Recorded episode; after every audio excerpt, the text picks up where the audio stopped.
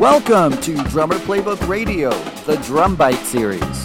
This series will contain an espresso shot of drumming information that will entertain, inspire, and educate you in helping you become the best drummer that you can be along your drumming journey. So, what are we waiting for? Let's get into it! The other day, I was listening to the super popular podcast Smartless, hosted by Jason Bateman, Sean Hayes, and Will Arnett. In episode 63, they interviewed Jon Stewart, best known for his show, The Daily Show, on Comedy Central. While Jon Stewart and hosts are discussing a serious topic on AI, Jason Bateman asks how Jon Stewart escapes from the unsettling information in the world, and Jon Stewart says, I try and play the drums. His drum journey began in 2017 when he left The Daily Show. He said he now has a drum practice pad and sticks in his office. Today's episode, there are three reasons why Jon Stewart loves playing drums. 1.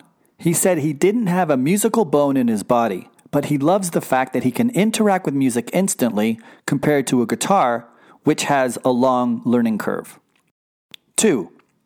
He loves that while learning limb independence, you are growing new neural connections that weren't there before. 3. He also respects that you can't play these rhythmic connections at first try. But if you slow the tempo and play mechanically with intent, eventually with repetition, you will be able to increase the speed and play your exercises effortlessly.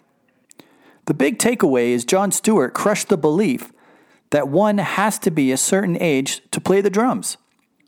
Not true. Any age can enjoy drumming. So, what are you waiting for, Jason? Stop drumming on your steering wheel and reach out, and I'll teach you how to play drums quickly and easily.